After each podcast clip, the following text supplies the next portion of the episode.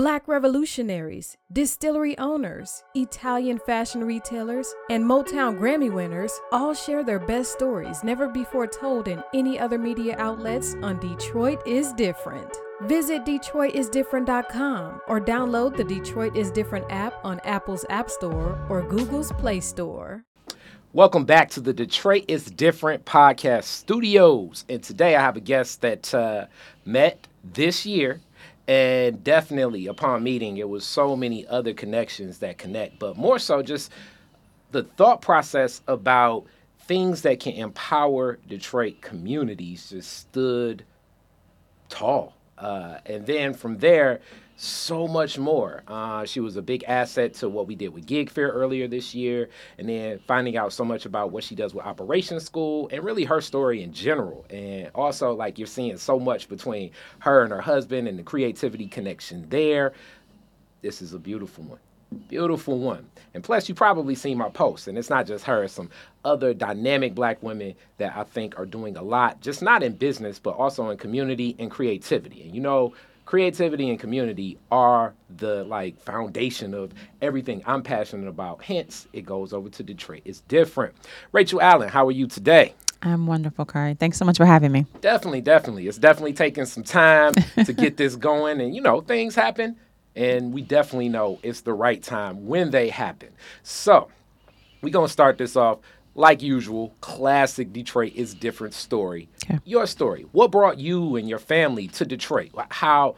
What's the Detroit roots? Mm-hmm. So my mom was born in Detroit, mm-hmm. and she actually moved to California, and that's where she met my dad. Huh. So myself and all of my siblings were born in Pasadena, California. Hmm. We moved back to Detroit just before I turned, I think, four years old. So I started kindergarten here. One of the first places that we moved was the Sojourner Truth Home. So we lived on the east side in the projects, and we pretty much stayed on the east side for most of the time that I lived in Detroit. So I lived in just about every neighborhood on the east side in Detroit. 10 different schools, 12 years, product of DPSCD. And uh, yeah, so I consider myself uh, being from Detroit, but I always have to add that caveat of from Detroit, not necessarily born in Detroit. That's unique. And then uh, you you just touched on something that's uh, definitely another historic Detroit fact. So uh, she touched on the Sojourner Truth Home. So a lot of people kind of know uh, the story of the Brewster mm-hmm. projects because you know Eleanor Roosevelt came and it was so much like more in the story and and you know people talk about the the history of the Brewsters and you know the way that Joe Louis's boxing gym was down there. But I'm don't know how many people are aware, but the Sojourner Truth Homes were really one of the first iterations of what would be later known as like housing projects. Mm-hmm. And this really goes more so into racial discrimination because a lot of the uh, a lot of the I guess the the black people that were coming here through the Great Migration mm-hmm. uh, definitely kind of leaning towards the east side, though that's like kind of out the footprint, obviously, yeah. of where the Brewsters are at. And when we think about so many uh, black folks being in Black Bottom, but the Sojourner Truths were closer to some other manufacturing development mm-hmm. and industry and just dealing with like just such hardcore racism, the government and also, you know, the big three stepped in and wanted to create a space mm-hmm. and place for black people, hence the Sojourner Truths. Yeah. Now, that is the origin story of the Sojourner Truth Homes. Knowing my travels and everything, and if you've ever been there, and that's mm-hmm. definitely one of those neighborhoods where usually you know people over there yeah. if you're over there, you know. Uh, so you know, we think about Conant Gardens, we think about uh, we think about a little bit of Pershing, a little bit of Osborn. Like mm-hmm. it's a mm-hmm. that's a unique community. And you said you've been all over the East Side, and the East Side has uh, uh, its own culture, just like the West Side does. But the culture of the East Side, especially now today, is I believe some of the roots of a lot of the home ownership in a, the non, as they say, like glamorous yeah. communities still exist strong. Um, so I give that long lee- leeway to just like give some context so people can understand that the Sojourner Truth Homes were part of like housing projects where you have yeah. families that were there for generations up through maybe like the I would say maybe like the early, the late 90s, early 2000s. So it wasn't like the average where it's like, okay, this family ages out and then they're no longer here. Like that was like their community. Absolutely. And interestingly, we lived in what was kind of a, a second phase. So it mm-hmm. was one of the newer units. Mm-hmm. So we were the first people to live in our unit mm-hmm. back in, you know, what had to probably be like 87. My grandfather worked for the city of Detroit. He was an exterminator. And so he was able to get us on the list to get into that unit. So as a young person going to Atkinson Elementary, we used to walk to school from there. You would not have been able to tell me that that wasn't an upper middle class suburban neighborhood, mm. right? It was beautifully constructed. We had a big backyard and we had all of our friends who lived there. So it's folks now that I know who I grew up with that I can date all the way back to being in the Sojourner Truths. And it wasn't until my mom started making more income that her rent went up and it was time for her to look at potentially buying a house. So from there, we ended up moving to like the State Fair and Gratiot area. Mm-hmm. And we were one of the first black families in that neighborhood. Mm-hmm. So by about 1991, I think there was one other black family on our block at the time. And this was really the height of white flight. Mm-hmm. So I started elementary school at Trix Elementary, probably third grade by then. And I remember having multiracial friends. We could ride our bike around the neighborhood. And then it happened right around the end of third grade into fourth grade. Mm-hmm. All the white kids left there were no more white kids in our neighborhood. And so we're talking about 48205, which is one of the most dangerous zip codes in the country now, known as the red zone, all of that. There was a time when that was a white neighborhood Completely. completely. That was definitely like one of those like, you know, Pizza Hut uh, soccer team. like it, it was a cusp of of like during the the early '90s uh, for us that you know that have been there. Like that was an area. You know, you're like and State Fair Cross, and then you think about it, and then it became a little bit more prevalent um, as we see different uh, divestment in communities as the the people occupying the community changes. And For that's sure. been a story uh, for black communities across America. And, and in some ways, um, in certain places uh, throughout the world uh, for, for a while. So seeing that, that definitely had to be impactful. So let's go a little to your mom's story. What led her, um, first, what community would, did she grow up in when she was in Detroit? And then what led her out to Cali? So my mother grew up in Jefferson Chalmers. So she lived at 669 Navajo, which is one of those blocks uh, just almost before you get to the Detroit River. So growing up, I spent a lot of time at my grandparents' home, and it was a beautiful, beautiful community. And so it was a little, it was a probably now in retrospect, it probably was a distressed community like most, but being so close to the Detroit River, it gave a sense of kind of serene that you just don't realize you're having when you're growing up. So this was a part of town that most people had never seen, south of Jefferson, for example. And so my mom, and actually let me go back and say that my grandparents bought that house, and I would probably say if my mom was born in 55, they bought that house right around that time. They, you know, had to pay cash $8,000 to buy that house. And so when you put that into kind of um, translation into kind of what that was, there weren't mortgages. You couldn't, you know, you had to save your money and pay cash for a house because not everybody was able to, you know, get the the financing to do that at the time. So they bought the house, and then my mom moved to California. I'd probably say in her uh, early 20s, and it really I think was just a way to kind of get as far away from Michigan probably as possible. I think she ended up in a couple other places before then, and then my father was from St. Louis. He happened to have migrated to Los Angeles. Mm. And then my parents were both in ministry when they met each other and then fell in love in, in California. Ain't that something, boy? Boy, mm-hmm. St. Louis is another one of those. St. Louis is another one of those classic uh, mm-hmm. cities. I, I kind of liken it because I have so much family from Cincinnati, where it's mm-hmm. like these are some Southern people. Yeah. Yeah.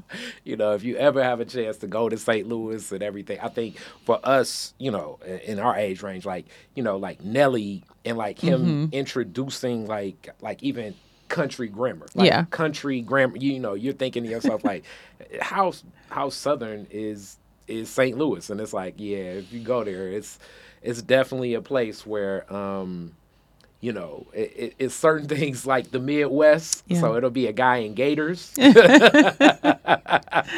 that Yeah. will that will eat some barbecue ribs with Gators, on, you know. But but Yeah. definitely um, a rich culture. So that and, and then getting into ministry. That's uh, some different stories. So, like, you, you're touching on a couple different things when we think about having an understanding of the black experience. Because I'm guessing that definitely they're leading um, they're leading their journey uh, in ministry connecting with black folks. So that's Absolutely. a diverse group of black folks because la black folks or when, when i think of california southern southern california black folks that's a also a different thought process too. So to get a little bit of awe really connects with um, a, a vast audience For sure. so, upon coming back, why, why do you think your mom uh, wanted to come back to Detroit if she has traveled many different places? What was the calling to come back here? Because at that point, like coming back to Detroit, in the, the, she's almost like crossing paths of coming back to Detroit, and definitely a form of black leadership being at the helm. But with that black leadership, as you know, we talk about on Detroit is different often. You know, it's uh, the resources um, begin to get taken away. Yeah. You know, the Yeah. minute a black person steps into a leadership position, whatever your budget was, you can almost say, mm, cut it in half. Yeah, so I would say it was my grandmother becoming ill that got my mother to come back. So my parents had separated. My my grandmother was was sick with cancer, and so it was an opportunity for my mom to come back, help take care of her mom. And so I think there was an idea that we would return back to California. My mom loved it there, and I believe if let's see, it had to be about maybe 1990 that my grandmother passed away. And so it was kind of made clear like we're going to be here for a little bit of a, of a while. So I remember being in elementary school and I will always say to people, you know, I'm from California, but we're moving back. This is just temporary. You know, I'm just going to be in Detroit for a little bit. And we essentially never went back. And so it took last year, my husband and I were in California for our anniversary. And I went to Pasadena for the first time hmm. and went to find my childhood home. So it was really important for me because I had spent my whole life hearing stories about just how beautiful Pasadena was. And my parents would say things like, We used to live right down the street from the Rose Bowl. Mm-hmm. And I would be like, Yeah, yeah, they're probably just saying that. So when I find the house, we lived right down the street from the Rose Bowl. Like literally, like in the next block mm-hmm. is the Rose Bowl Stadium. And so it was this really amazing moment to see this house see this neighborhood and to almost get a, a glimpse of understanding into my parents that I don't know that I would have had without that moment. Yeah. So the first thing I thought about was how difficult of a decision it must have been to leave California to come back to Detroit mm. because you know, while I love my city, it's nothing like Pasadena, California. It's mm. beautiful, it's warm, and you almost can understand having to go from Pasadena, California to the Sojourner Truth Homes. Mm-hmm. That's a wide step back. You know what I'm saying? Out of necessity. She came home because she wanted to help take care of her mother. Mm-hmm. But it made me realize that must not have been an easy decision. So that was one thing. I think the other thing that I thought about was how progressive y- black young black folks were in the 70s and 80s in California when this was at the height of the epidemic of the crack epidemic you know to to be in a community to be thriving and in the you know the middle class that wouldn't have been easy. Rent was high back in the 70s. Mm. So when I say that I got a better understanding of my parents, it was like, you don't even know what you would have done back then. And so my dad became a victim of the crack epidemic in about 1985. And so it was one of those things that really changed the trajectory of our family and most people, black folks' families at that time. So it was kind of again one of those those times where my mother, I'm sure, had to make a decision of, hey, this isn't the direction I want for my family. And it coincided with with her coming back to Detroit to support her mother.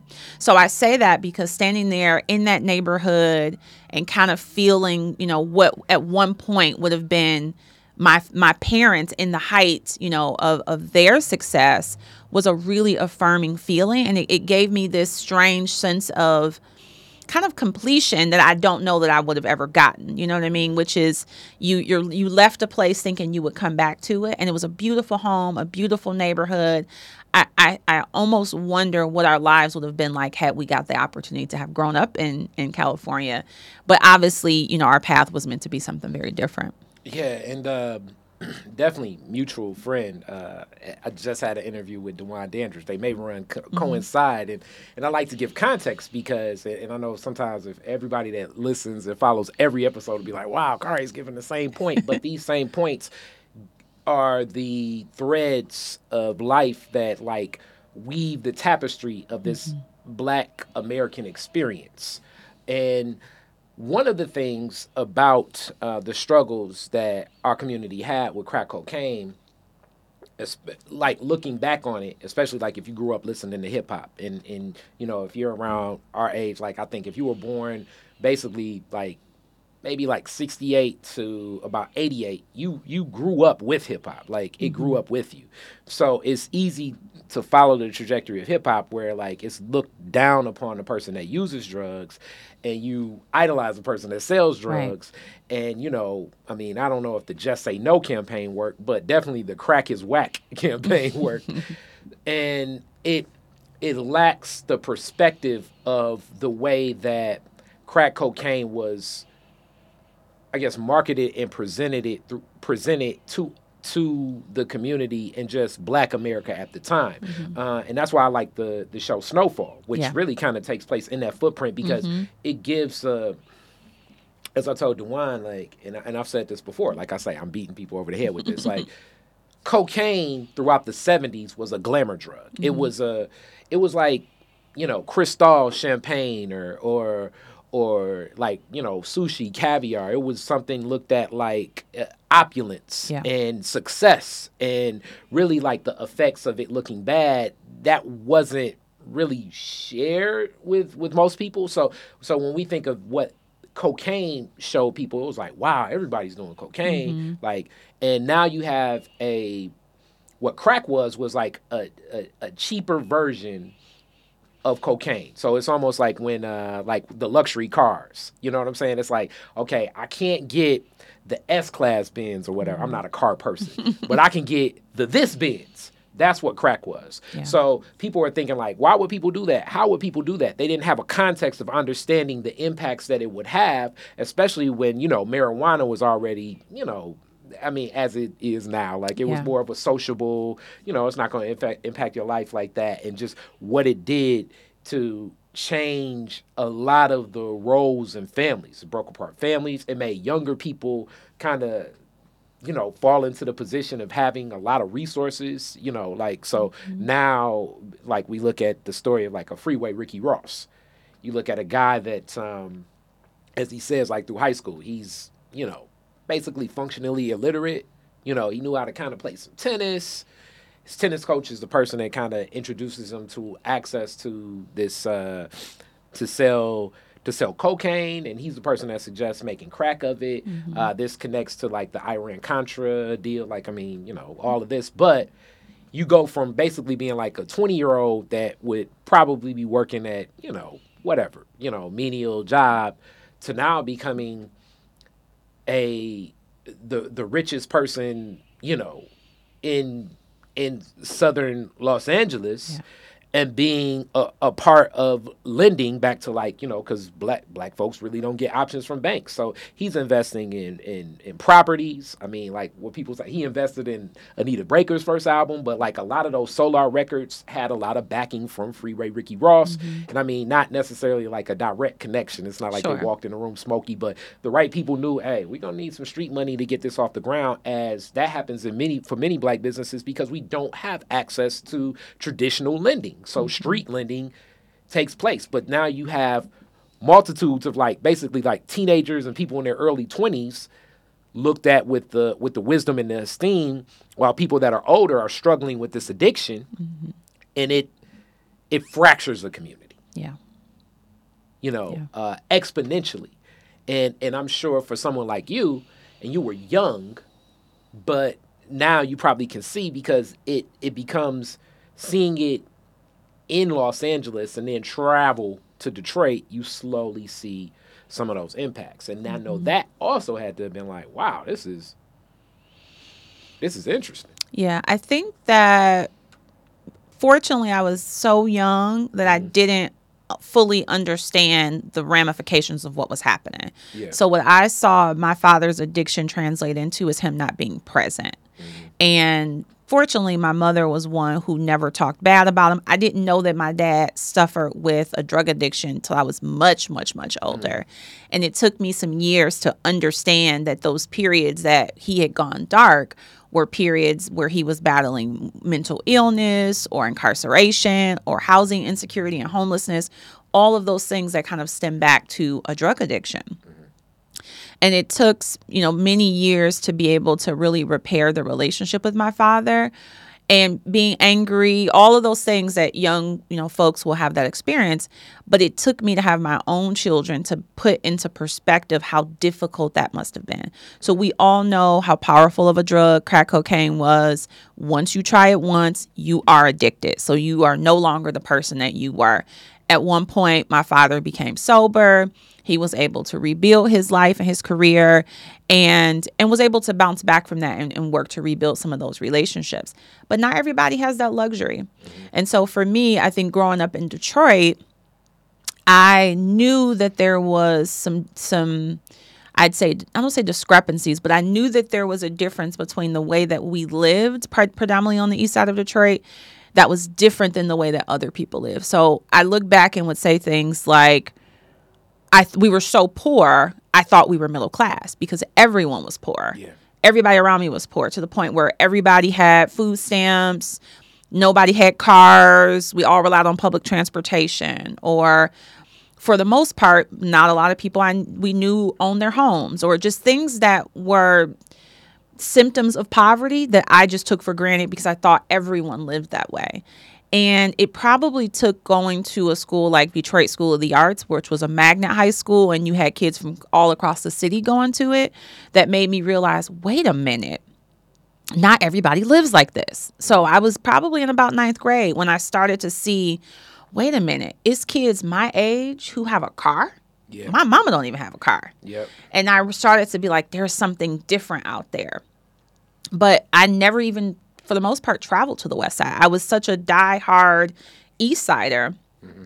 I remember, you know, being told, don't go to the West Side because it's not safe over there. And I'll mm-hmm. never forget being 18 years old and being mm-hmm. like, this is what Telegraph Road looks like because I had never seen it. Just, I mean, being that far east, you just don't go to the West Side for no Yeah. reason. And my biggest fear would have been literally that somebody who knew that I did not know the West Side could pick me up, take me to the West Side, and leave me there because I would just be lost. just been lost Yeah.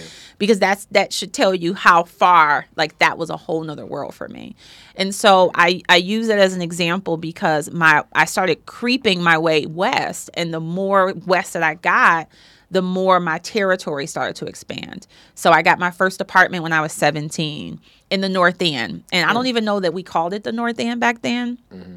but it was on Woodward and Harmon.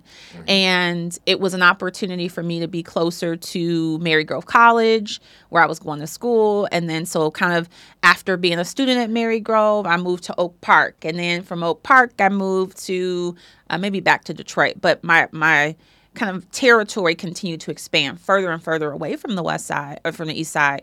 And not because I didn't no longer wanted to live there, but I started to realize that there was just so much more of the city and the suburbs and the world that I needed to see. But I share that because there are still so many people who are just so hyper local to the community that they are from mm-hmm. that they don't realize that they can you know even have an impact in another community because you are just so focused on the one that you live in.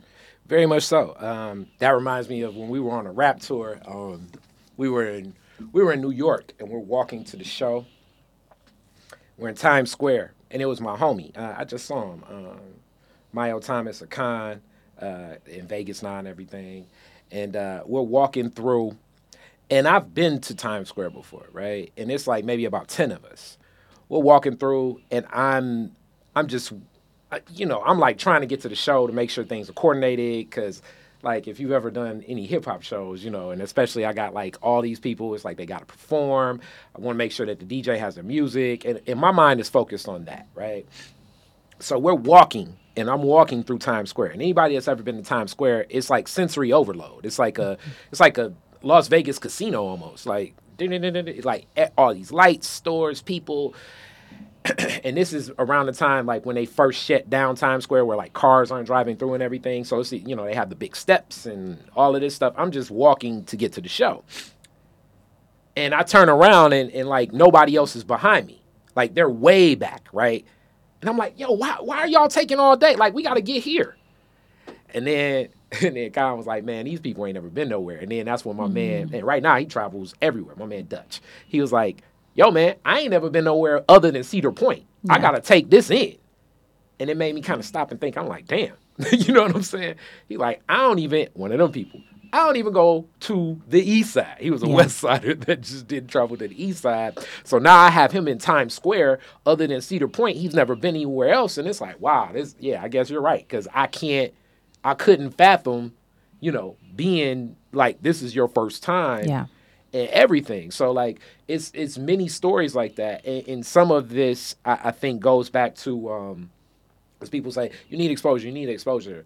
Uh, some of the the things that are now labeled as toxic, and in some ways they can have I don't know I don't like to label them toxic, but they can have some um, they can have some detrimental impacts, but they started from safety reasons. Right. You know, it was a point in time like some of the people on the east side, like black folks knew. You go to the west side, you're going to run into problems. For sure. You go to certain communities, you're going to run into problems. So it, it started as like a defense mechanism to not end up in trouble. For sure. I will agree that the advice that I would get about going to the west side was more around being aware of your surroundings, being with people that you know. So the safety and the comfort of being in your own neighborhood was really to protect you. Yes. This was also around the time when I talked about white flight, where there was literally a fence that went along Eight Mile. Yeah. And it was meant to remind you that you should not be on this other side of Eight Mile if you don't belong here. So, growing up in a community where it was very commonplace, where people didn't have a driver's license or your tags were bad. It was also a way to keep you out of those communities because, for sure, if you cross Eight Mile, you are going to be pulled over, arrested, going to jail. And we would know people who that would happen to. So, thinking about kind of the the invisible fence of sorts that you get is well, I can't go mm-hmm. north to the suburbs because they I'm not supposed to be there. That's not safe. I can't go west because that's not safe. Mm-hmm. So the only place that is safe is if I stay on the east side. And so yeah. there was a, a comfort and a familiarity from I mean we used to ride our bikes all over all over wherever we lived we'd be just riding you know all up to hoover and Schoenherr and you know eastland mall and that kind of stuff but there was safety and comfort because we knew that but to that same point it really did take me to be in adulthood before I could feel that same level of comfortability on the west side. And so I have used that to even translate my experience as to why I've wanted to see so much of the world. So my husband and I do a lot of travel. We particularly love international travel. And I found myself in Beijing, China. So my husband and I got married in Beijing in 2016. And I found myself on the Great Wall of China saying, I am a girl from the east side of Detroit what am I doing here? Mm-hmm. And it was so mind boggling because, again, it made me realize how limiting we try to make the boundaries of community be for people. So again, the folks who were telling me that were saying that to keep me safe. I don't want anything to happen to mm-hmm. you. So stay right here in your little neighborhood but it's it's really been kind of the opposite effect where it has made me want to see more of the world and I have now been working to create the kind of life for myself where I can be a world traveler. And I say that because every time I go to a new place or a new space, there was a certain level of humility that I have to have, of learning and education. You can't just because you're an American, you can't just come to a new place and all of a sudden think you can take it over. But it really does compel me to think about it's it's a bit more beyond just exposure. We can expose young kids to travel and let them see the world, but I think there's another element to how do we remove some of the mental fences that we tend to impose on people when we ask them to just you know stay in their comfort zone which might be their the confines of their neighborhood I agree, and and, and I definitely agree with you. I just like to always give context. Like mm-hmm. sometimes mm-hmm. uh, it's like uh, Piper Piper Carter here you know, be like, "You're the biggest cheerleader for for old Black thought." I am, and I'm also a big cheerleader, obviously, from the black male perspective, because sometimes I think it can get blanketed as if, like, oh, that was backwards. Why would you do that? And, eh. no, it, it, had a context at one point For in time. Sure. And I'm not saying that it, it's it's like everything. Everything has context and perspective. It, it's not like the origin of where your great grandmother was coming from. And I'm not saying you, but mm-hmm. like all of us, it was to harm us. Yeah at one point in time, especially when it came to like you know as you know the Green Book and everything like that, mm-hmm. it's just certain neighborhoods and certain communities. Um, you know, I would say definitely even certain parts of Michigan. As a truck driver, that's traveled a lot of Michigan. It's certain places where I do, you know, I mean, I, I don't think you're gonna get your head bashed in per se, mm-hmm. but it's certain places that are you not from around here. Yeah and when you feel that presence and then you uh, may not have the, the the you know for me i think that m- my gift of gab is probably one of my one of my strong suits and understanding the empathy of people body language you know but this comes from interacting with a lot of different people you know what i mean truck driving I mean, especially those southern routes. I mean, I, I did I saw Confederate tattoos all the time. Mm-hmm. Some of them, you know, as as much as I could consider it, like homies, different perspectives. But you still, I, I it still takes a, a, keen awareness. And if you're not as familiar in being in new spaces yeah. and understanding those cultures, like you say, that humility, then yes, it can exponentially become very, very, very dangerous. Yeah. Um, so that, that kind of moves to your, your mom. So mm-hmm. she comes back um, for caretaking. And caretaking, if, for anybody that, that we know, like um, when we think about one of the one of the key gateways to poverty in America is dealing with um, some catastrophic illness. Mm-hmm. But that catastrophic in- illness does have impacts on others. Um, as many people's story is, I came back for caretaking. I came yeah. back for caretaking, uh, which is uh, something that I tip my hat if you're ever in that situation. And I think more resources are becoming, are being developed because, as they always say, sometimes the caretaker um, you know, it, it ends up it, it, will impact them more so. Uh, what was your mother doing when she came here? How was she dealing with uh, being in that role? Because it's always even more difficult when you like go from child to parent, and mm-hmm. then it mm-hmm. kind of becomes like you're like a parent. You you kind of become a parent to your parent in certain yeah. ways. So I, would like to think that my mom moved here. She was doing mostly corporate work. I remember her working at the wellness plan for a while. And I think she was about 35 when my grandmother passed away. So I put that into perspective because she's a, you know, a single mom, four kids, and 35. And I'm I mean that she would have been younger than I am today. Mm-hmm. Taking on that type of responsibility. And so I recognize having been and I'd say she's the only child, but she has older siblings or older half siblings, but really the only child at home to take care of her mother. Must have been really difficult. My grandfather was still alive, and I think he he survived probably about another 15 years after mm. that time period. So it was moving on from taking care of her mother and then to just supporting her father in a yeah. different way. So my grandfather. And, you know, I really attribute my grandfather in particular as being one of the most important men in my life. So you know, we were very special to him, my, my siblings and I, but in particular, my twin sister and I were really special to my grandfather.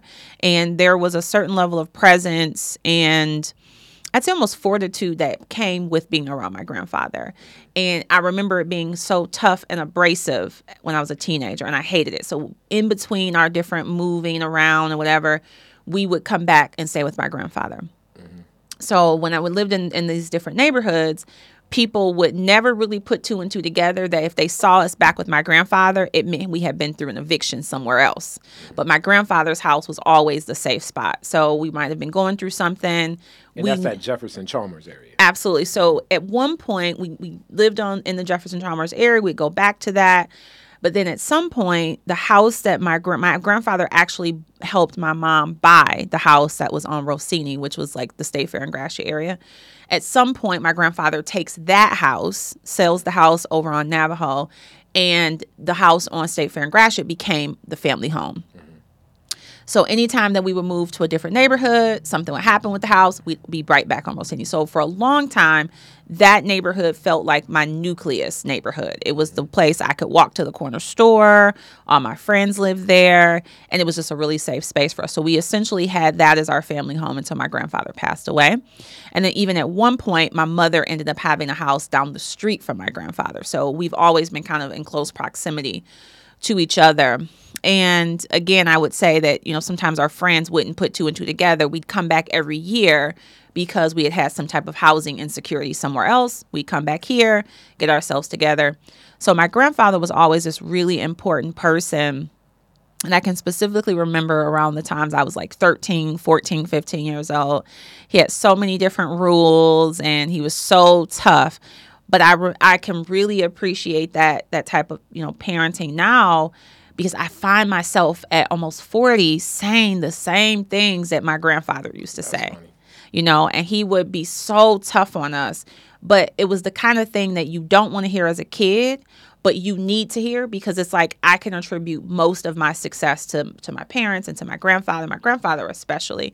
And I I can even think to different things that I do or that I have or I've experienced and I'll be thinking my grandfather would be so proud of me because he made the path so clear about just being a good person, being fiscally responsible, taking care of your business, and, you know, and just doing the right thing by people. And so, you know, to this day, I, I make decisions with my grandfather kind of in my rear view of what would my grandfather think about this? And if it was something that he were alive to say, now you know you ain't got no business doing that.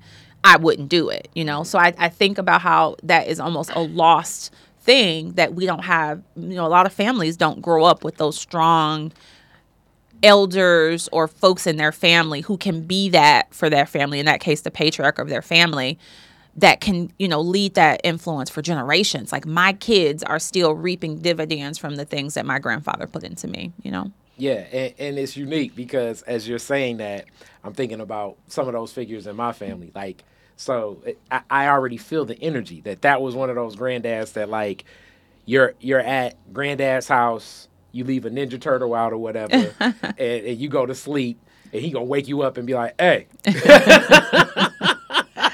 where's yeah. things supposed to go? And you'd be yeah. like, hey, man, damn. You know what I'm saying? He tripping. Yeah. you know, so and so I think some of that same disconnect may even happen in that journey because you know, uh, you know, and, and this is this is you know fragmented families that come together, and then we families have their own community and culture. Mm-hmm. So like you know, it seems like, oh, granddad. Oh, well, I'll God, give you this perfect you know? example because this is one that I still use to this day.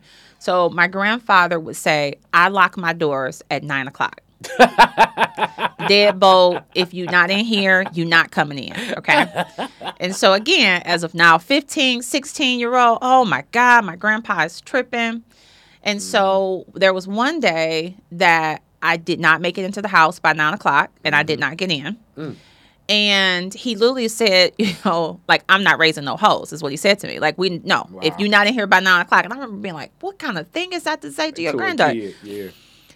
And almost, you know, 25 years later, I find myself saying, my door's locked at nine o'clock. you're not in here? You're not in here. Hilarious. And it's the uh, the sense of also going back to what you said about safety. Yes. Right? If I let my kids traipse in here at any old time of the night, they're subject to not be safe. No telling what they're doing. So I found myself laughing one time about this. And I don't know about raising no hoes, but it was definitely this idea of like, I want you to be a classy young lady who don't stay out at night, is basically the point he was making.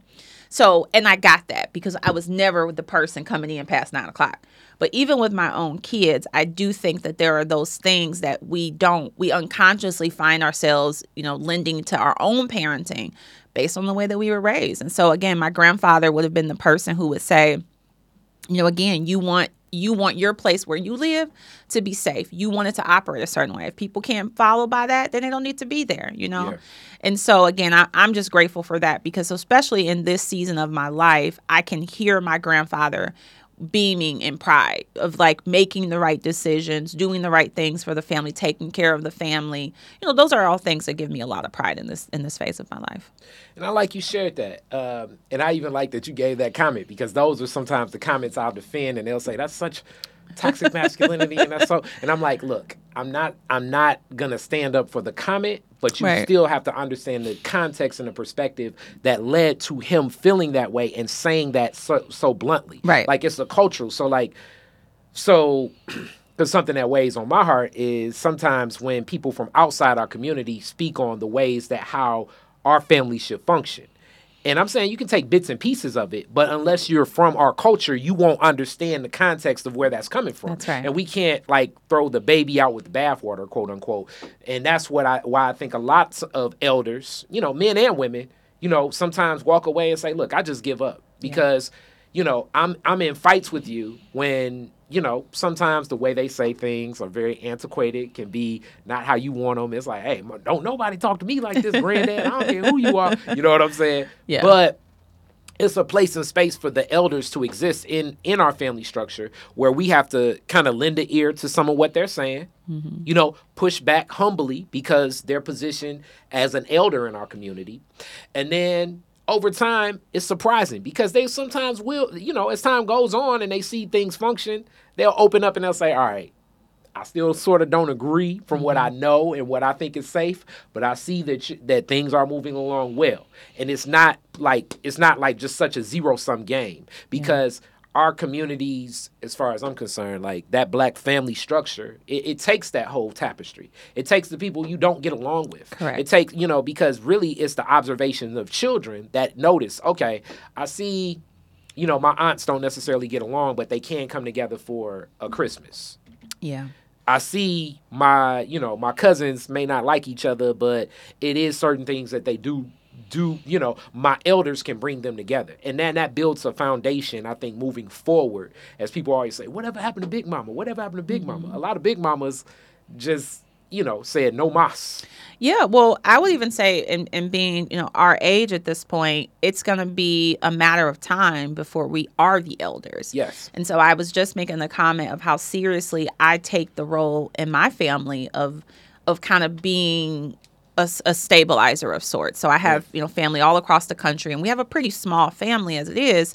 But I I do take a lot of pride in being somebody that is consistent and dependable in our family for for my kids and for my nieces and nephews, because I I do think that that that big mom role is somebody chose to be that, and yes. it might not have been the grandma or the auntie, but there were some decisions that that person kind of had to make okay you you're going to have holidays at my house.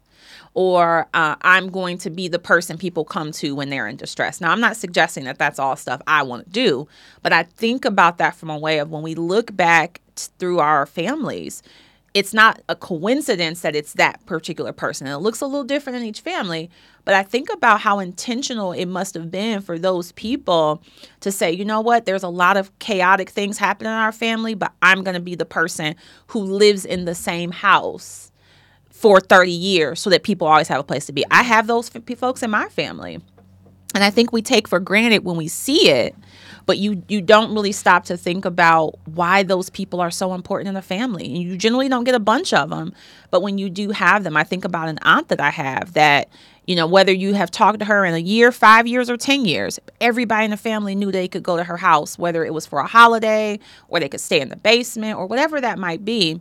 So as we get older, I stop to think about the kind of role that I want to play in my family. You know, I was with my family just a couple week about a week ago in Baltimore and I thought about how all of these people, my my children, my siblings, now my my um, great niece, mm-hmm. all of these generations of people who came from my mother, from one person. Mm-hmm. And again, I think it's my own age and mortality creeping up on me, but I was able to stop and think, Lord willing, 20 years from now, you're going to be standing in the kitchen and see your children and their children and all of the things that come from just your lineage, right? So I, I, think there's something really powerful about getting older and more mature and and being able to value that that time is coming for me and really asking myself, what do what kind of legacy do I want to leave for my kids and my family and who do I want to be? So it's it's definitely something I give a lot of thought to. And it's powerful and it's needed because like that that space when we look at it. And it's tough sometimes too because in that aging process you know you may look at that family member and be like oh man they, they taking advantage of you. They exploiting you and everything. But i like you touched on the word chaos. Being black in america is a chaotic situation. So it's going to be certain things that happen even for us that seem you know the most well put together and mm-hmm. upwardly mobile. It's certain things that you need that that that wisdom of that person that understands even sometimes when it's not spoken. Yeah. You know, they they can tell like when you reach out and talk to them on the phone. You know, my my granny in Cincinnati, Lord knows, it's, it's so funny. And my grandma in Cleveland, they're the exact opposite in the sense of like, you know, sometimes like one's always pessimistic, one's always optimistic and everything, but it's still wisdom and game and they've seen so much in life mm-hmm. that you can eh, whatever the details you know they don't understand podcasts and youtube and all of that stuff. But then when i start talking about the people and the what i'm thinking what i'm feeling and they'll you know tell different stories um, that that do connect. Like uh, my grandma in cincinnati imogene. So Imogene was uh, she went to high school in Little Rock, Arkansas. She had the option of being one of the students to uh, to like I guess break the color line. So you know we were talking about the Jerry Jones incident because I was like you were down there then, and then like my grandma laughed for a second, and she spoke, and I was like well you know he just says he was in the crowd for curiosity. If people don't know the the owner of the Dallas Cowboys at the time when. Um, this is like uh, around the Brown versus Board of Education. The the racial barriers were being broken for students to enter uh, a high school in Little Rock, Arkansas. And this is the same time when my grandma is attending the black school in Little Rock, Arkansas. Mm-hmm. And and then I was just like, eh, eh, I just don't believe that. Like, I mean, why would you? I mean, the National Guard had to come. You're just curious. You want to see? Nah, he had to be a part of that mob. And just the way she laughed and she said, "Well, the way them white folks were then." And basically, what she's saying is, everybody white was in the crowd. Right. you right. know what I'm saying? She just had a way to like cut through. And it's that same type of logic and then flip it to say, yeah, but so that's why I stayed at my school. But then I needed to get a job, which basically saying sometimes you're gonna have to engage with, you know, the uh, opposition, you know, the white folks that didn't want you to come to the school, and it's a way to to engage and i can tap right into that wisdom instead of just looking at like oh you know i just must you know watch a bunch of youtube videos of what's happening now and mm-hmm. how do mm-hmm. youtube people deal with uh, what's happening if a story is suppressed and all of that stuff that wisdom is deep yeah um on to the pivot so you Marygrove mm-hmm. and Marygrove you you have even a deeper connection with Marygrove now but um why did you choose Marygrove and you were there at 17 so that means that you were mm-hmm. double promoted as people know uh, so, or you had like one of those birthdays where your mom was like, you could be like the youngest kid in school, and it's like, yeah, go on and let her go in school, you know. Well, interestingly, I was at the Detroit School of the Arts through my the start of my senior year. I found out I was pregnant in August before my my senior year started, and I had a big decision to make, which is I had a nine to four schedule in high school. So I knew I couldn't work, I wouldn't be able to do a lot. And I remember there being a lot of stairs at Marygrove. And I remember having, the, not Marygrove, but DSA. And I remember thinking, I'm going to be pregnant most of my senior year, and I don't know that I want to do it here.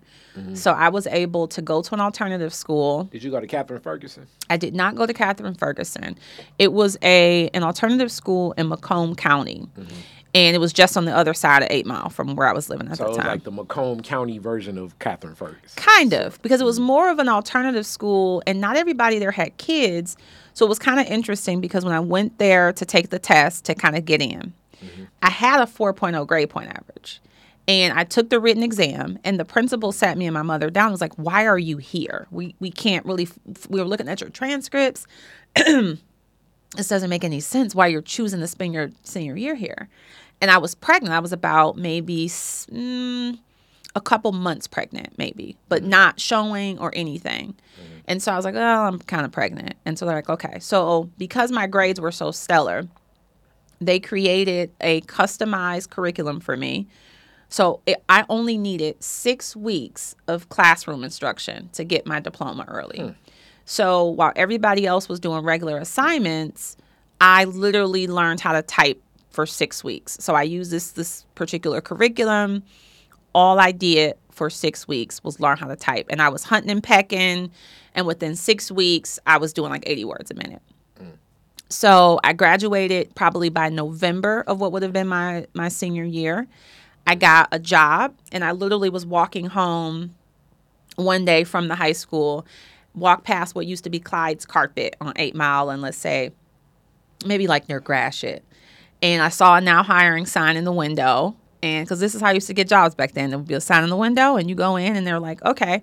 And I got a $10 an hour job working at Clyde's Carpet for the remainder of my senior year. So from November through probably April when I gave birth to my son, I was working at a carpet store mm-hmm. and I was the cashier. And I remember doing the job and saving my money and like trying to think of a plan because I knew I wanted to go to college, which was at that time was Marygrove. And then I ended up getting a full scholarship in the honors program to go to Marygrove College. That's deep. Mm-hmm. Uh, what stood out about Marygrove? I actually wanted to go to Arizona State University. Mm-hmm. I remember this is kind of kind of silly, but I had to be about 13 years old when I first saw the movie Waiting to Exhale. And there was this scene that Whitney Houston is driving through the desert. and I was like, wherever that is, that's where I want to go. Okay. And I found out that it was, um, I think it was one of the Sonoran deserts. And I remember saying Arizona State University is there. That's where I'm going to go. So I like mm-hmm. sent off for these brochures so literally from ninth through 12th grade i had it in my heart that i was going to go to arizona state university mm-hmm. when i found out that i was pregnant that felt impossible yeah. and so even though i had a really strong grade point average i only marygrove college was the only college i applied to it was mm. mostly because i had two aunts or a cousin and an aunt who had both went through Marygrove. Mm-hmm. And in their own way, they said that's the place that you need to be. And I respected them enough to say if they're telling me to go to Marygrove, that's where I should be. And I loved it. It changed my life for so many different reasons. It was just what I needed, which was small classroom sizes. We never had lecture hall, so every class would have been, you know, no more than 20 people, for example. And the professors know you by name your friends know you by name and it, it felt it always felt like home. It was I, very anxiety producing when i think about it. I used to have a lot of panic attacks because i would be the youngest person in a because that's the other thing yeah. i think. But two things i want to point out this is further that connection of elder and young person because like just that observation of like, hey, auntie, what what you think about this? Mm-hmm. And that's the you know what I'm saying. That's that pivot of check out Marygrove. Yeah. But also, you know, when when you're the youngest person in a school, because I've I've done schools with uh, being that young person, and then I've also flipped. I've been the old person mm-hmm. in the mm-hmm. school too it can be like overwhelming. You're going from high school, you're a teenager, and then these people are like grown, like, yeah, I just got off work. Oh, they're for sure grown. Marygrove was a commuter school, so it was a handful of 18 year olds in those classes, mm-hmm. but it was mostly adults. I can distinctly remember having classes with 80 year old people and, yeah. and being like, wow, like your mind is so sharp that you want to be in school at 80 years mm-hmm. old. So I think that was a very different dynamic for sure. It was more of a mature place to be, I also had a kid. It would be times I would bring my kid to school. And then I worked at Marygrove. So I would literally catch three buses from the east side of Detroit. Mm. This was before I moved to the north end. And I would literally catch three buses, go to Marygrove, do my work study job, take three more buses, and do it all over again. And I probably did that for at least a year or so before I got my apartment with my cousin. And when we got the apartment, it was an opportunity to be a little closer to Marygrove, but also to really kind of step out on my own and really start to decide okay w- you know what kind of life do i want to live for myself? And i remember just still being so mature even at 18 19 having this apartment and my cousin and i would have friends that would come over and i would be like y'all gotta go. I got homework to do. I was always very serious and very studious. So sometimes it's no surprise that people hear kind of what i'm up to these days and are like whatever. Because i was she was on that path very much so. Very but, much so but for everybody watching, if you got young people or whatever, um, and, and she's going to attest to this, at least I, I feel she's going to echo this. If you are, depending upon where your silliness is, because I definitely was silly. So if you go to a school where you are like that youngest person around nothing but grown folks, I mean, it's going to be a couple laughs and stuff, but it ain't say about a build a college years. No, no. You know, so it will immediately stick you to like you're going to shape up because these are grown people. They got grown stuff to do. Yeah you know, you a kid, you may have kid stuff to do, but you're gonna it's gonna break that pattern and you're gonna be in there and in that mix. Because a couple of my classes at Lewis College of Business mm-hmm. were like that, and I was like, damn, these people, is, you know what I'm saying? you know, it. I took uh, a day class where it was like basically nothing but um, nothing but like early twenty something, and I was like, you know, uh, it, it felt like high school again. Yeah. But other than that, every other class was like, you know, you're in here with serious people. For it's sure. a class project. We're not talking about you know Jay Z album and stuff. It's like, no. hey, what we doing, what we working on, and I think that shapes up the mind of a student in a different way. So yeah. I would suggest if you have that kid, you know, and you're in a community college, I'm a community college guy. Think about taking some night classes too. Mm-hmm. Don't just think about taking early classes because just being exposed around some of the adults and the way that they, you know, ask questions and go about studying, um, it can be eye opening to just even see different variations of what grown up looks like. For sure. I remember having just some amazing folks that I got to learn with mm-hmm. and who were generous to me, who would give me rides. I was just sharing this as a laugh uh, with a friend of mine, Alea Harvey Quinn, who who went to Marygrove with me. And fast forward all these years later, you know, she's the work that she's doing is is an outbirth of who she was 20 years ago. Mm-hmm. And so she said, you know, we it was a time where when she didn't have a car, I would take her. When I didn't have a car, she would take me. Like people who you could who were my age, who I found that affinity with, and I'm so grateful for those those long term relationships. But it was mostly people who were really serious, who had kids and families and jobs, and it just kind of helped that sense of just we don't have a lot of time, you know, here to be playing around, and so. I think that that partly helped inspire why I started my first business. I was still in undergrad at Marygrove when I started my first business. So I was 21 years old. I started a farmer's insurance agency in my basement mm. and then transferred that to Farmington Hills. Okay. And within a year of selling insurance, I was a top producing agent. Wow. Mm-hmm. That's deep. Um, so with that entrepreneurship, what what was that connection? Were you going to school for something like that, or was it just an opportunity? It seems like oh, this is a niche. I think I can do it. Yeah, it was an opportunity. So by that time, by the time I'm 21, I had gotten married. I was on my second child. Mm-hmm. So I was doing all of this while being an undergrad, mm. and it was my my husband at the time who said who was looking for kind of an entrepreneurial pursuit. He had been an entrepreneur before, and I actually said I never wanted to be an entrepreneur. So kind of growing up the way that I time did. Out, time out, time out. For everybody mm-hmm. that knows Rachel, Lord knows that's almost like a, a, a blasphemous bite that live in infamy. Seriously, so I'm gonna I'm gonna say something about that because this is really really powerful. I remember being 19 years old, and I set an intention for my life which was I had from the time that I was 13 through 18 years old, I, we had probably been evicted about five or six times. And when I say evicted, I don't mean move. I mean, we had to move, but bailiffs came and we were evicted. So multiple times I would come home from school and I left in the morning was perfectly fine. Everything outside. And everything is outside. So that was really traumatic. And when I think about my life, some of the most traumatic memories were tied to being evicted because you lose all of the things that you find valuable or precious. you have a um, you lose a sense of security and safety with something as basic as where you live and where you can come home to. So it was very chaotic in that And way. then, and then the shame and embarrassment, like when you see people get evicted, like you know your neighbors are looking. Absolutely, And, absolutely. and, and when you're younger, it's tougher.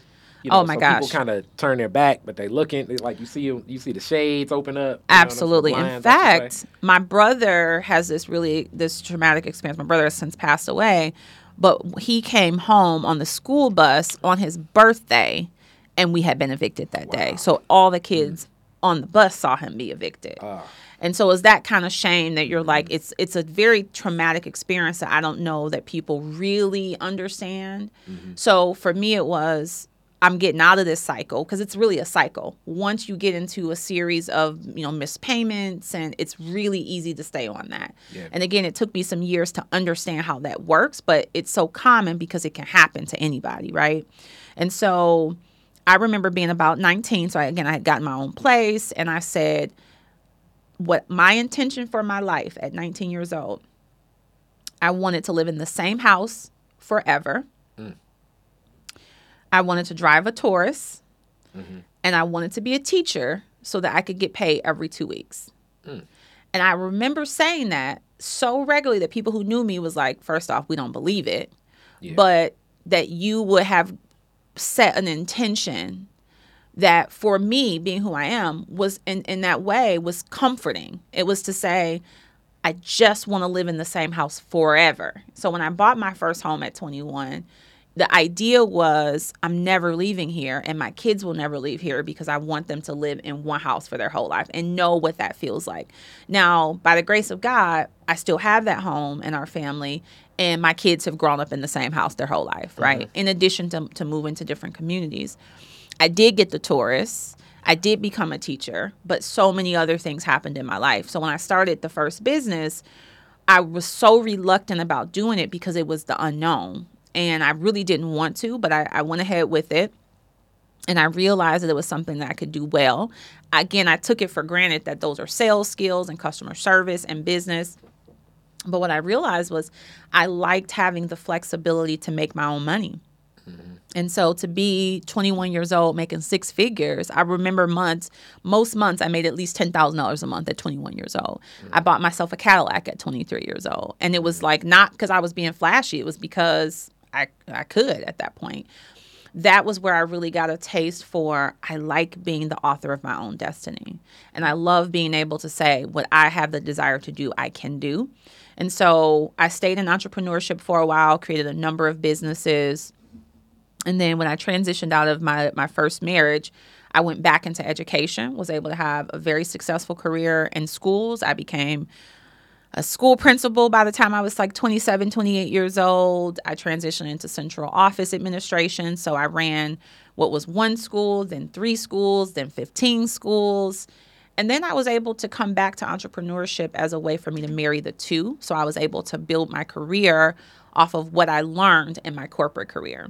Mm-hmm. And so now I am in entrepreneurship full time and doing a number of business ventures that, excuse me, really set my soul on fire. And I think that I recognize how much of a privilege it is to do work that sets your soul on fire. So many times we do jobs because we have to, right? When I was a single mom with my own four kids, I worked many a job that I hated. I went to schools and I like I my stomach hurt pulling in the parking lot, but it paid the mm. bills and I had to take care of my family.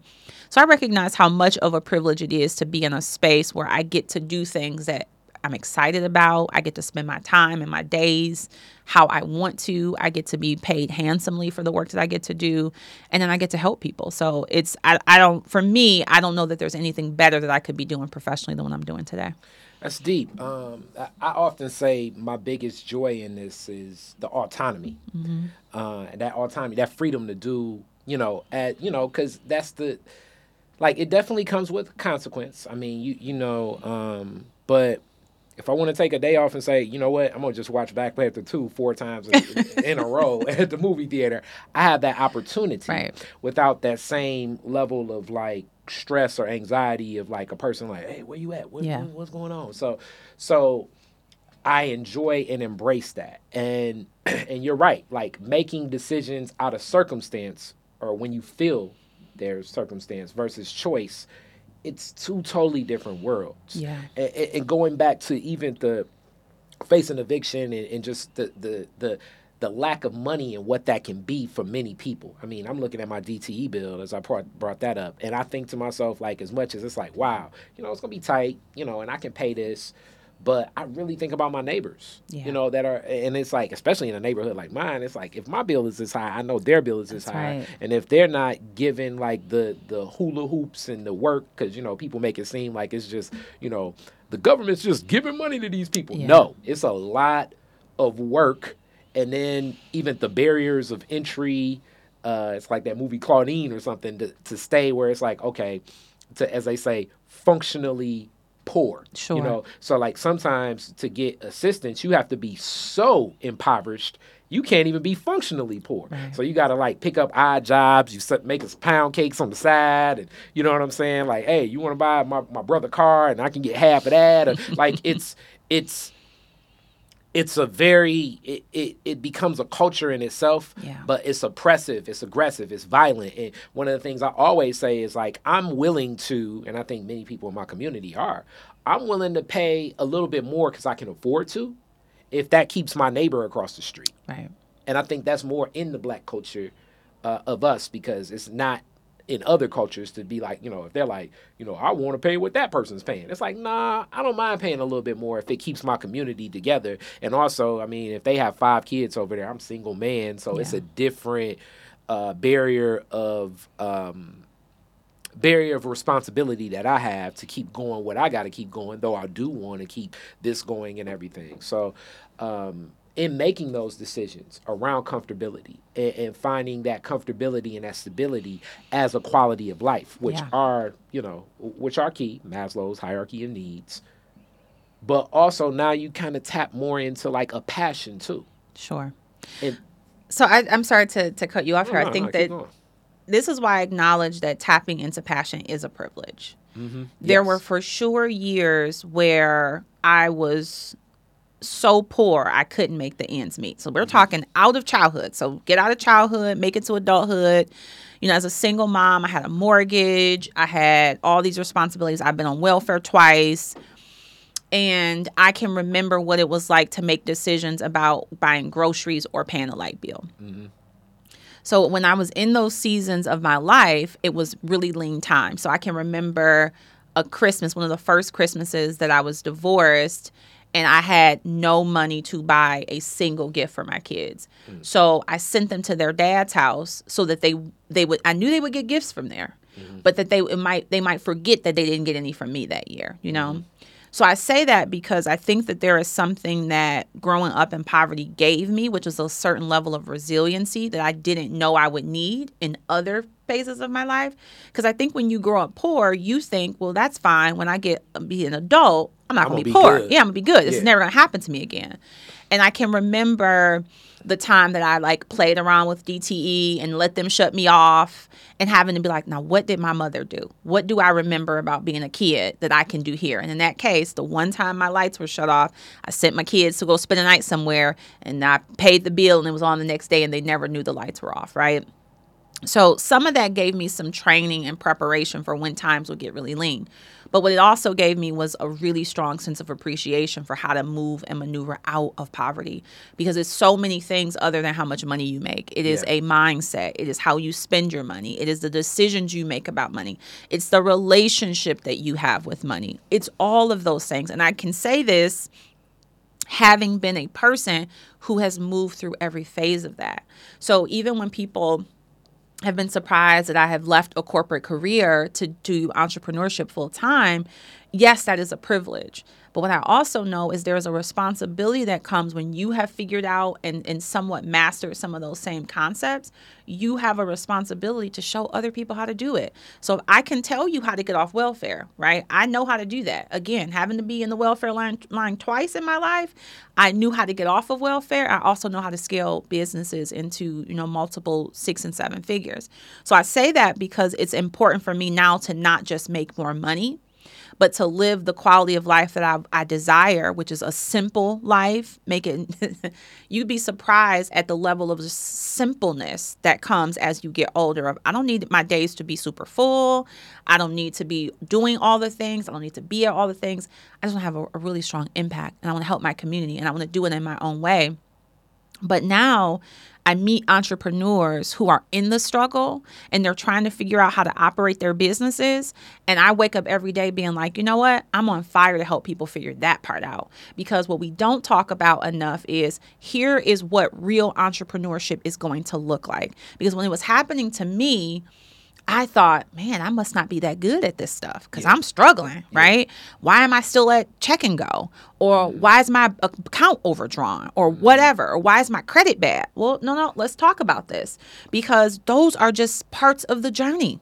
I agree, and, and and I like even how you introduced that whole concept of relationship with money. And like I often tell people, I feel a little guilty in this entrepreneurship because of my father, my grandfather. It's been around me, but it still didn't internalize. Until I think it internalized faster with me because I can see it and I can call my dad like, "Hey, da da da mm-hmm. da," you know what I'm saying, and da da da da, like, and I pass that on to my project manager, my team. You know, I love Suzanne, Suzanne Clegg, and we talk. That's why we started this business breakfast club thing because it's like certain things I just see because I've been around it and I've seen it enough. But that relationship with money, I want to say, and people wonder, it's like, why do people go so broke? Like even these NBA players, because when you when your relationship with money isn't scarcity, yeah, you have such a you feel like I don't know when I'm gonna get this again, so I need I need a Rolex. Yeah. I don't know when I'm gonna get this again, so I need these red bottoms. I don't know when I'm gonna get this again. So, you know, when I go to the party, I'm gonna buy a booth for everybody. Like it's it's almost like you feel as though it's going to be taken away for sure as soon as I get it. So let me at least get something out of it. Yes.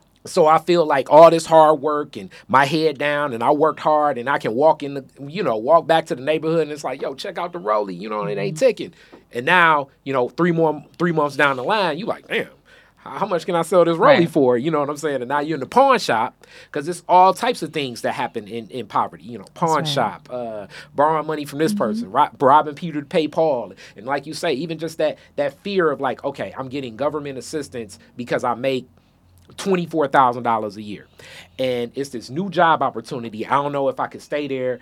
They're offering thirty thousand dollars a year. So technically, on paper, it's like okay I'm kind of I have the opportunity to make more, but do I want to stay here? And sure. you know, it, these are the decisions that are going on as you're making these decisions. For sure, I'm gonna tell you, there was a time where I said I don't know how people buy groceries without a bridge card. Yeah. I remember thinking, how is that possible? Like with all these kids, who's buying this much in groceries? Yeah. yeah. So there was definitely a time where I needed the assistance I was getting because the ends weren't weren't meeting but I've definitely grown with having to have a, a, more positive relationship with my money. And I'll say this very candidly that like people think that the more money you make, the less problems you have. No. I will tell you the more complicated your problems become. Mm-hmm. And money tends to just be a resource to help you solve those problems faster. Mm-hmm. And if you aren't careful, then the money becomes uh, you become at war with the money because now you're spending so much of it that you have to work just as hard to keep making more money. It feels a bit like a Ponzi mm-hmm. scheme, right? Yes. You got to keep bringing in new money to pay off the new the old stuff. Mm-hmm. So as I've worked particularly in this entrepreneurship space, it's how do I help people have a, a healthy relationship with their money that says you want to be able to charge more, save more so you can sleep better at night so you can get some of that anxiety out of your system because the more that the more wild that we tend to be with our money the more anxiety we tend to to have and now we're making business decisions based on money mm-hmm. right so I typically will say I don't go after the work I do because of how much money it makes. I go after the energetic alignment, how it makes me feel. I don't take projects for money. In fact, I've turned down more work than I've probably taken because if it's just about money, then I'm not going to show up and be the best person I can be for that work anyway. Mm-hmm. And so it's definitely been a long road to get there. But I say that because I meet so many entrepreneurs who are actively in the struggle. Yeah. You ask any small business owner, what's your number one challenge? They're going to tell you money and funding. Where do I go get it? And most of what I teach people through some of our programming is I want you to make your money in the services that you provide. Do not expect somebody to come save you because they're not coming.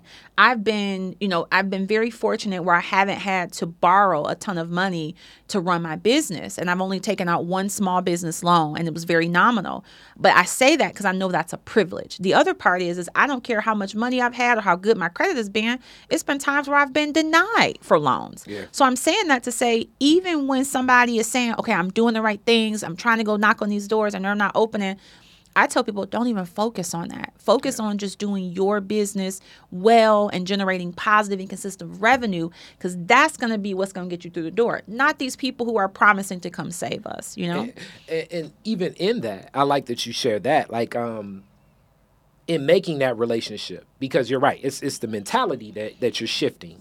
Like, I look at most decisions and I say, okay, I need to lower my overhead. That's how I mm-hmm. look at things, but it's from my grandfather and my dad. So instead of like heightening my overhead, and and sometimes it's like, okay, I know I can take this impact, I can take this risk, and it's tough because you know it's propaganda it's media. You know you Yeah. turn on you turn on the news and then you see like some 12 year old that does exactly what you do and they're Yeah. on the today show and it's like yeah you know amazon just signed a 50 million dollar deal and you're like man how that 12 year old doing? How did he get on? You know what i'm saying? And, and it's like you know so it's very tough because you're thinking you're not moving along. I honor business as far as how i look at it of the granddad dad thing. Like I don't look at who makes the most money. Mm-hmm. I always like people are now mad at Elon Musk, but I always looked at him like he was an idiot. I honor businesses that have been in business the longest. That's right. So if you can be in business the longest and you can operate at whatever, like sometimes the goal, like you say, it's not making the most money, but it's basically being able to, I call it making plays. You can make the plays that you want to make. It's some old school businesses that are out here that you don't even know that have relationships so intrinsically aligned. Like I'm so connected to Hot Sam's, and as I keep going, Cliff or Tony call me. It's whatever. And I'm not the only person like that with Hot. Sure. But they've been around long enough where they've built the tradition and they have the network. But they're operating at the at the uh, risk aversion. That's right. One of those uh, classic business terms that they would like to operate because sometimes when you bring on those bigger projects for a lot of money, it's going to be other stresses. And also when you flaunt your money, that's the other thing. Life becomes more transactional. That's right. So like if LeBron James walks in a room for a business deal, I'm creative, you're creative. It's, it's us three: Rachel, Khary, and LeBron James. it's a, it's like a a, a, a, silent, it's a silent uh, responsibility where LeBron James is thinking like, all right, whatever happened, I'm probably gonna have to put up all the money. And I'm using him as an exponential example. Sure. But that's what happens when you start flaunting money around any other thing. And then people kind of become careless with your money. It's like, well, you know, you got the Rolex, you got the Cadillac. I mean, you know, we lose money on this venture. You really, I mean, do you really care? And that can be a huge problem as you make more money. So you have to operate, in my mind, and that's the cool thing about me, because it's like people be like, oh, he probably ain't got two dimes to rub together. And it's like, that's a good thing, a granddad keep keep thing. thinking that. You know what I'm saying? A granddad thing. You know what I'm saying? So I'm not walking in with the onus and the right. responsibility of like, well, he'll pay for everything, so it doesn't make a difference whether we fail or succeed. It's almost like this is monopoly money. You know what I'm saying? Hell no, this ain't monopoly money. This is business money where we got to make it make sense, make it make sense on paper, and you're doing that with a lot of businesses. Yeah, yeah. I would just say I, I think why I'm so passionate about this is because I have have walked the same walk mm-hmm. that the entrepreneurs I'm working with have walked. Meaning I'm not talking to you from a place of I've never done it. I'm mm-hmm. talking to you from having zero dollars in the bank and scaling a business being a single person doing the work to hiring a team of people so i i have to the same automation delegation strategies and systems that i teach people i've had to live and it's uncomfortable and difficult most of the time. So i'll, I'll use an example. You got a chance to stop by our business conference a couple months ago. Yeah. And that conference, the the Run Your Business Like a Boss conference, was a vision I had had for multiple years. But at least three years, I've had this vision of being able to produce a one day conference and make it different than most other small business conferences. Most conferences will talk about if you got an idea, how to start, how to do this. They're talking to everybody. I really wanted to focus on how do we run businesses. What's mm-hmm. what, what's the practical knowledge that we need to know when we're doing the day to day struggle. And one of the things that was a big pivot for me was being able to lean on a team. And that's been my whole focus for this year of 2022 is how to fire myself from the day to day of my own business. Mm. And I brought in some folks from my team to build the conference for me. And I was so out of the weeds that when I got there, I said, The color is blue. It's blue in here. Hilarious. I was like, so I was kind of upset. I said, I would have worn my blue blazer, not my mm-hmm. gold. Our colors are blue and gold. I would have worn my blue blazer, not my gold blazer. Mm-hmm. And for a second, I said, I'm really, I should talk to somebody about this. Because why didn't I? And I said, wait a minute, just stop. Just stop for a second. Yep. Look at the growth that you were able to have that they took care of every single detail down to the color of the room and you didn't have to know about it because you were off raising money for the conference, getting people here, getting the support. And so I say that because when I talk about delegation, you know, that was one of the examples I used that day of I've had to fire myself from giving a shit about what color the, the place is. Mm-hmm. You know what I'm caring about? Where the money coming from. Mm-hmm. So, and I say that because when I'm teaching entrepreneurs that not everybody is going to have a business that's, that's scalable. Not everybody is going to hire an employee. Mm-hmm. For me, I want to create jobs for people. I want to create the kind of jobs that at a place I want to work, which means I need people to help me bring those visions together. So I say that because the same getting out of my comfort zone, the same, you know, upper limit problems that other people have, I've had them too. So now I can speak from a place of humility and having to say, I know what it's like to have hired too fast and had to fire early yeah. or hiring the wrong people and not getting the right value in production or having to trust people who are smarter than me and pay a lot of money for that. Like i know all of those things. And so i say that as as an entrepreneur. That's where i get so passionate about saying none of us are doing this perfect. In fact no. most of us don't even really know what we're doing. Yep but if we can be transparent enough with other entrepreneurs, then we can take away some of the information that people are hearing on social media that's clouding their judgment, that's making them feel like they're doing it wrong when they don't have a lot of followers. I don't even use social media, and I mm-hmm. probably will start doing more of it because my, my customers aren't finding me on social media. They're yeah. finding me through word of mouth and through how I'm able to help support other people that they know. So I say that because when we sometimes can look at followers and this and what somebody's doing, it makes us feel inferior. Yes. Yes. When that's not even that's not even real, you know. Mm-hmm. So I appreciate the opportunity to be able to have these kinds of conversations with people because that's what really matters. What really matters is where where's your heart in your business? What is it that you're doing that you give a shit about? Mm-hmm. Because when you're waking up every day from a place of pouring into other people and making an impact and helping, the resources come. And I, I don't want to say this to say that I don't think about money or resources, but that is not why I do it. And every single day, I get connected with different people and different opportunities, and the resources for the businesses come, which is how I can do it. And you know, at such a complex level at this point in time. I love it, and I mean, I've definitely referred you to. I've referred you, you know, to a couple of people at this point. You've done some work with them. You were big in the gig fair. We're going to talk about an iteration of that again soon. This was been a wonderful discussion. I also would add on everything you say definitely stick to your passion and be committed. This stuff isn't overnight. If it's as, you know, the propaganda or the media wing comes to me in marketing, it, it makes it seem as though business happens like that. Mm-hmm. And usually if a business happens like that, I look at it like it's people behind the scenes that have probably 30, 40, 50, 60 years of business like propping up that 12 year old. Yeah and it's a good marketing play to be like, okay, the 12 year old probably will sell better than the 90 year old guy that's been in business for 70 years for what we want to sell.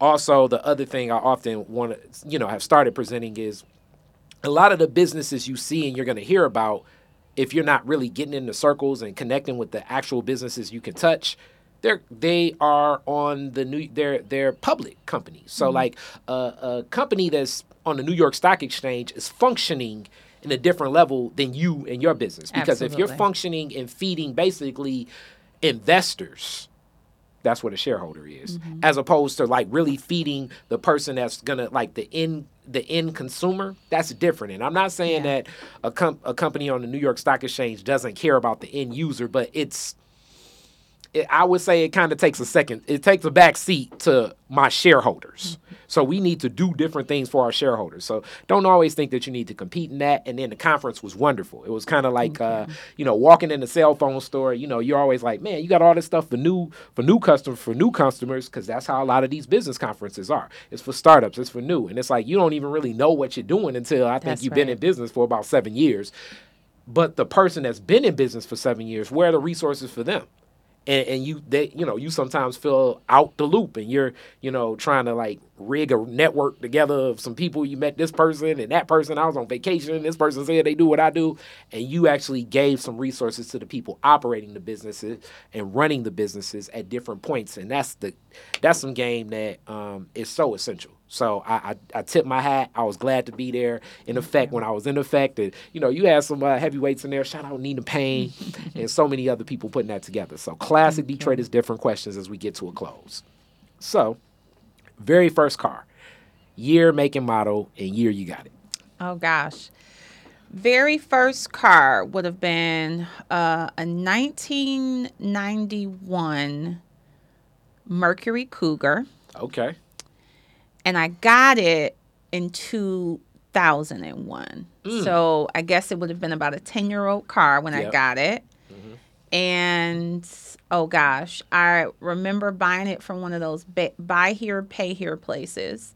Oh, So I put some money down with one of my refund checks, and I would have to make this car payment every month. So let's say I was paying about two hundred dollars a month, and they had one of those like mail far swipe passes underneath it. Oh man. So if you didn't make your payment, your car wouldn't start. Yeah. And I would pay my payment every month, but there would still be times I would get out there and my car wouldn't start. Mm-hmm. And I remember thinking there is going to come a point in time where I do not need to do this anymore. And I ended up paying the car off and it was fine after that. But yeah, that was my very first car. That was mine. I paid for. It. and if I'm actually telling it wrong, that was the first real car that I had. But mm. before that, I also had a 1991 Chevy Cavalier. I bought it, and in one day I paid $500 for it. And I bought it not realizing that the hood latch was broken. Mm. I got it on the freeway and it smashed my windshield. Whoa. That's man. That's got to be one of the scariest. Like you felt like you was in a Fast and Furious movie. yeah, so I don't count that car as my first car because I never got to drive it anywhere. I was like a Fast and the Furious Yeah, situation. but the, the Mercury Cougar was for real my first car. Okay. Uh, you're the DJ at the end of the Detroit fireworks, Woodward and Jefferson. You get to play three songs. What songs you playing? Oh, that's a great question. I would say these are probably my top favorite songs in the world. What You Won't Do for Love by Bobby Caldwell. Mm. All I Do by Stevie Wonder. Okay. And I would say anything. Ooh, let's see. Now I'm going to say I'm, I have so many different diverse favorites, but now I'm going to say anything off of Beyonce's Renaissance album. Okay, because I was gonna say you're gonna have them old folks in there ballrooming. you gonna have the people. Throw something from running. You Renaissance. gonna have some it. white linen and some top hats out there with, with that playlist. They're gonna be like, "Oh, we love that DJ." All right, last one. Um, you can rename Woodward after one Trader. Who would it be and why? Oh, that that's a tough one. I would say probably I, I- think Stevie Wonder just comes to mind for me, and it's gonna definitely be somebody who I think has a rich musical history from Detroit. So for me, that could be anybody. That could be Aretha or Stevie Wonder. It could be any one of those folks, but probably somebody from Motown. I would probably say. That's cool. Mm-hmm. So thank you so much. We're definitely gonna uh, get you back in effect. We're gonna do some more things. Uh, the gig fair concept is where we met, and I think that we're gonna keep that seed and putting some water on it, seeing what comes together. Because that Mm-hmm. was always big on me. It's like I go to these conferences and I'm like, get these people some some business. You know what I'm saying? Especially for the solopreneurs, people like me. You know, and, and knowing where you are a solopreneur and when you can scale up, when you scale back, and how to function. So Absolutely. Well, thank you so much for having me. thank you. Peace. Detroit is Different is where you get information, artistry, history, music, and even comedy. Detroit is Different, a home for the culture of Detroit. Visit online at DetroitisDifferent.com today